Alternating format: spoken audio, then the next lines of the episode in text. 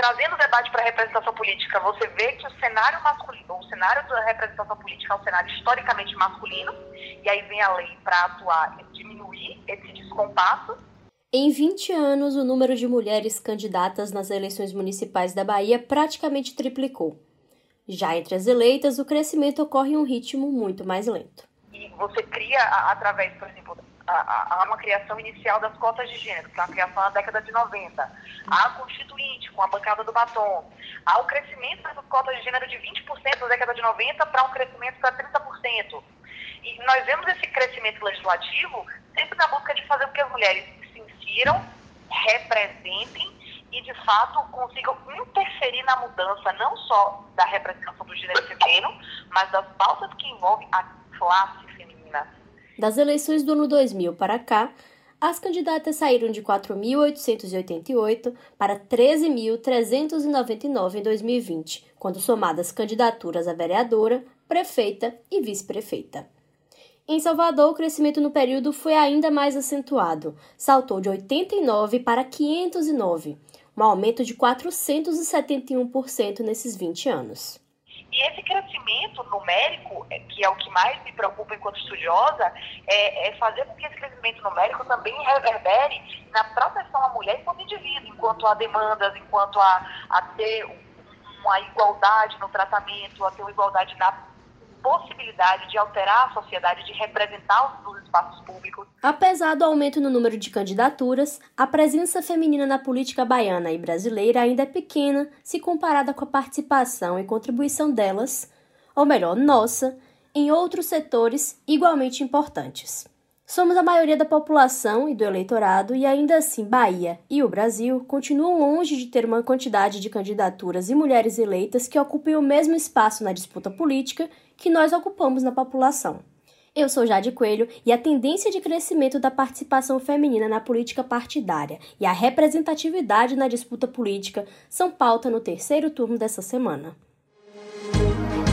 Começa agora o terceiro turno. Um bate-papo sobre a política da Bahia e do Brasil.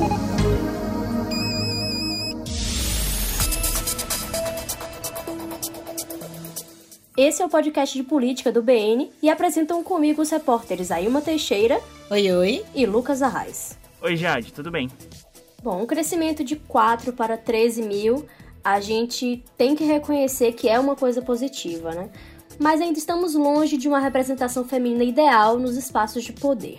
Eu sei que hoje o tema é eleição municipal, mas é importante a gente citar aqui alguns fatos. O primeiro é que a Bahia nunca teve uma governadora. Nós não temos atualmente uma mulher nos representando no Senado.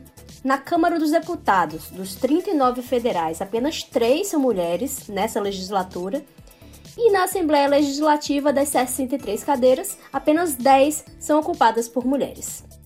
É claro que, para isso, existem razões históricas, culturais, políticas, econômicas e sociais que impuseram essa realidade. A cultura machista que permeia a sociedade brasileira por séculos também atingiu e discriminou a participação feminina na política. Somente na década de 1930 conseguimos ter o direito ao voto somos uma das nações que mais demorou a reconhecer esse direito. Os números da realidade política brasileira revelam a subrepresentação feminina na política nacional, mas também mostram que a mulher começa a se mobilizar de maneira organizada para tentar mudar essa situação por outros meios além da legislação. Aqui na Bahia, a exigência feita pela legislação eleitoral, que torna obrigatória a candidatura de um número mínimo de mulheres nas chapas proporcionais nas eleições, tem mostrado resultados positivos. É, a gente vale lembrar que a gente tem uma lei que ela está em vigor desde 1997. Ela é a Lei 9.504. E o que diz essa lei? Ela determina a reserva de 30% de vagas para candidaturas dos partidos ou coligações para determinado gênero, né? seja feminino ou masculino. Na grande maioria da, dos casos, para não dizer totalidade, essa regra acaba valendo para as mulheres porque elas são infelizmente até hoje, minoria esmagadora na participação ainda como candidatas. A regra ela não versa sobre o percentual de eleitas. No entanto, essa obrigatoriedade tem tocado sensivelmente na estrutura, ainda marcada pela dificuldade das mulheres no ambiente da política partidária. Em 2018, o Bahia Notícias publicou uma reportagem que mostra que aqui o Estado, aqui no Estado, a exigência teve respostas positivas. Em 20 anos, a quantidade de candidaturas femininas ao cargo de deputada federal saltou de 4,2% para 32,3%, batendo aí então esse mínimo, pelo menos, da cota né, em todas as chapas. Entre as candidatas a uma vaga na Assembleia Legislativa, o número passou de 10,7% de candidatas em 1998 para 29,30% no pleito agora de 2018. Os dados eles foram obtidos junto à base de dados do Tribunal Superior Eleitoral. Só que no que se refere à eleição de mulheres para a Câmara dos Deputados, a Bahia ainda registra um número baixo se comparado aos homens. Nas últimas cinco eleições, dos 1.180 candidatos, entre homens e mulheres, registrados no TSE, apenas nove candidaturas femininas tiveram êxito e ocuparam lugares na casa. Nesse mesmo período, na Assembleia Legislativa da Bahia, 2.902 candidatos cobiçaram uma cadeira e destes, 33 candidaturas femininas foram eleitas. Já entre as prefeitas baianas, em 20 anos o crescimento foi bem tímido. Em 2000, só 25 mulheres foram eleitas, o equivalente aí a 5% do total. Em 2004, 34 eleitas. Em 2008, 51 eleitas. Em 2012, 63 mulheres eleitas, equivalente a 15%. E esse foi o máximo que chegamos até agora, porque de lá para cá o número caiu.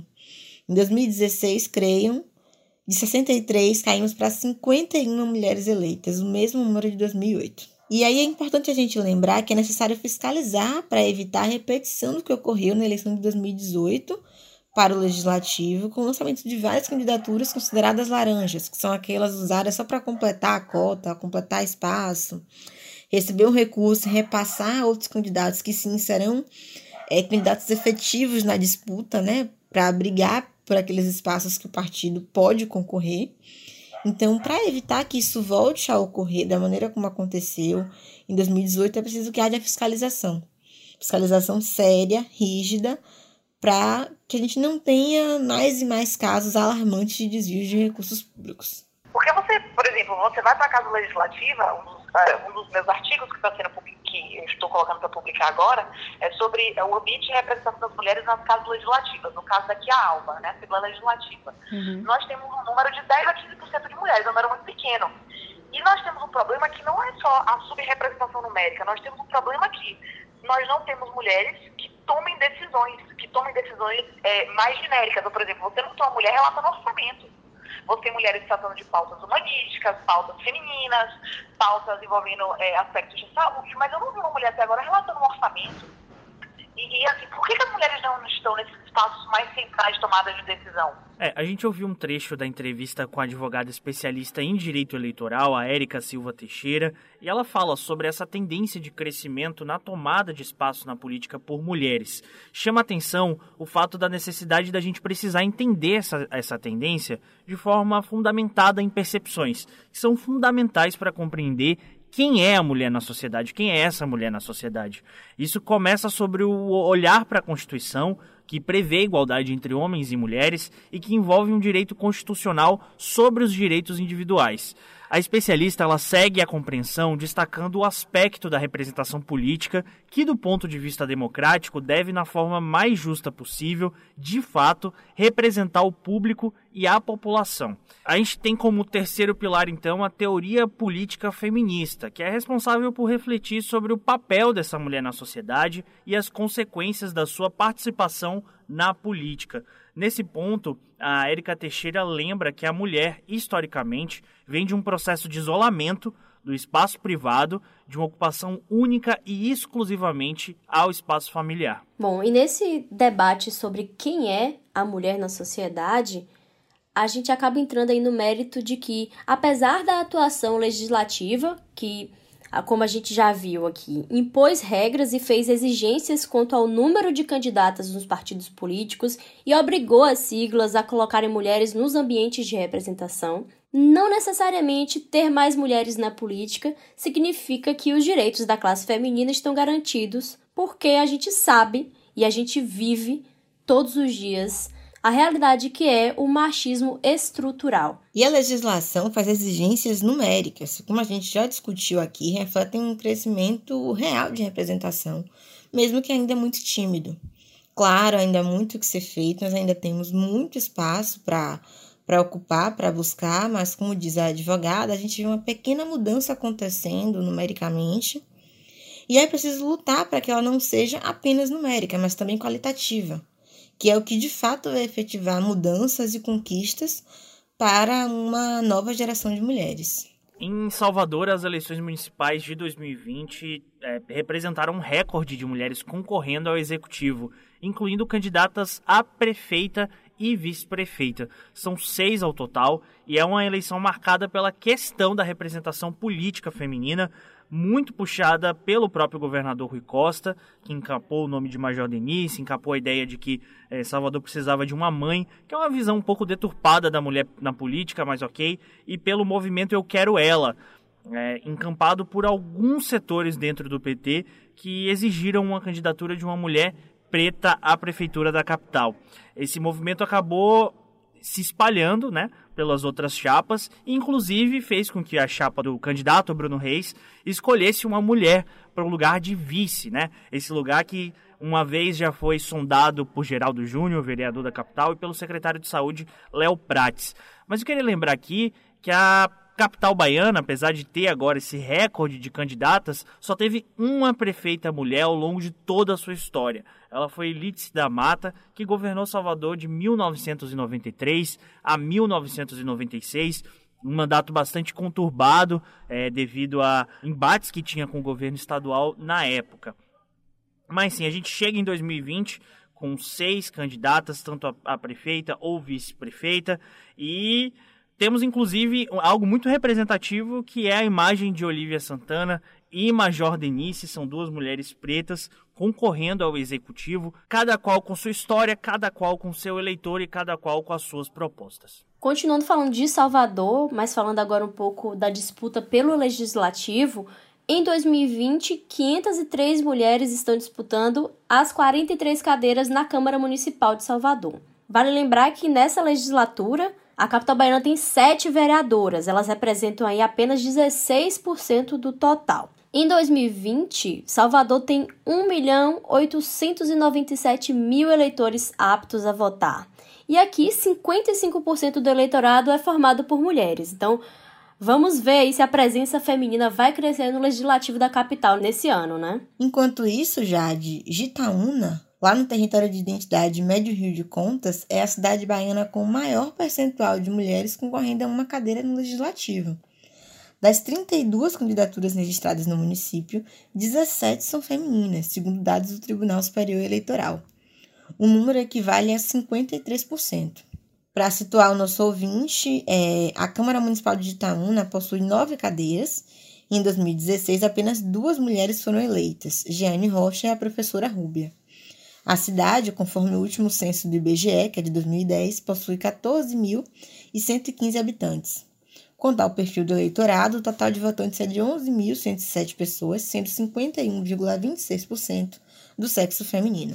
É, aí uma traz esses dados, eu queria lembrar para o nosso ouvinte que o Bahia Notícias publicou uma série de matérias que trazem um retrato, perfil e curiosidades sobre a participação feminina nas eleições.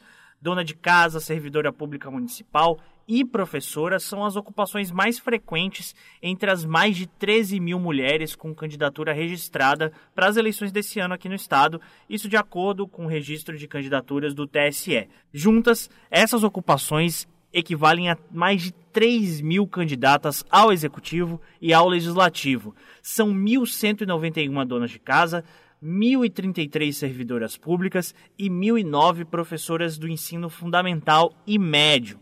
Considerando o ranking 10 de ocupação entre mulheres, ainda se destacam agricultoras, comerciantes, estudantes ou estagiárias, aposentadas, técnicas de enfermagem, vereadoras e empresárias. De acordo com o registro de candidaturas do TSE, 466 mulheres registraram candidaturas para o executivo, sendo 190 para o cargo de prefeita e 276 para o cargo de vice.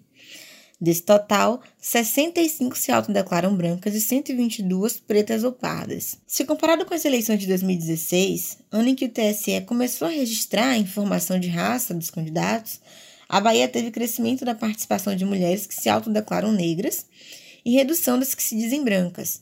Em 2016, 89 candidatas se autodeclararam brancas, enquanto 95 se definiram como pretas ou pardas. Pesquisadores da área e do movimento racial consideram essa descrição uma vitória do movimento negro. Terceiro turno.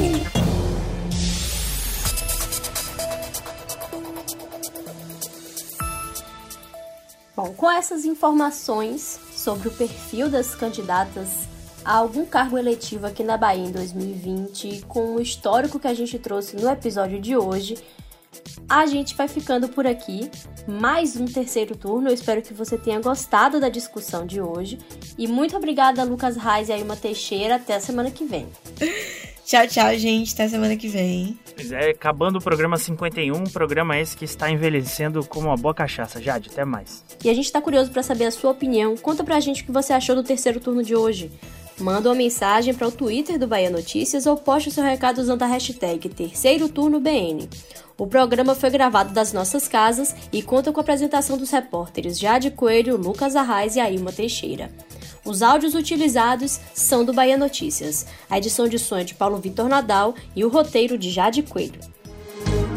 Você ouviu o terceiro turno, o seu podcast semanal sobre a política da Bahia e do Brasil.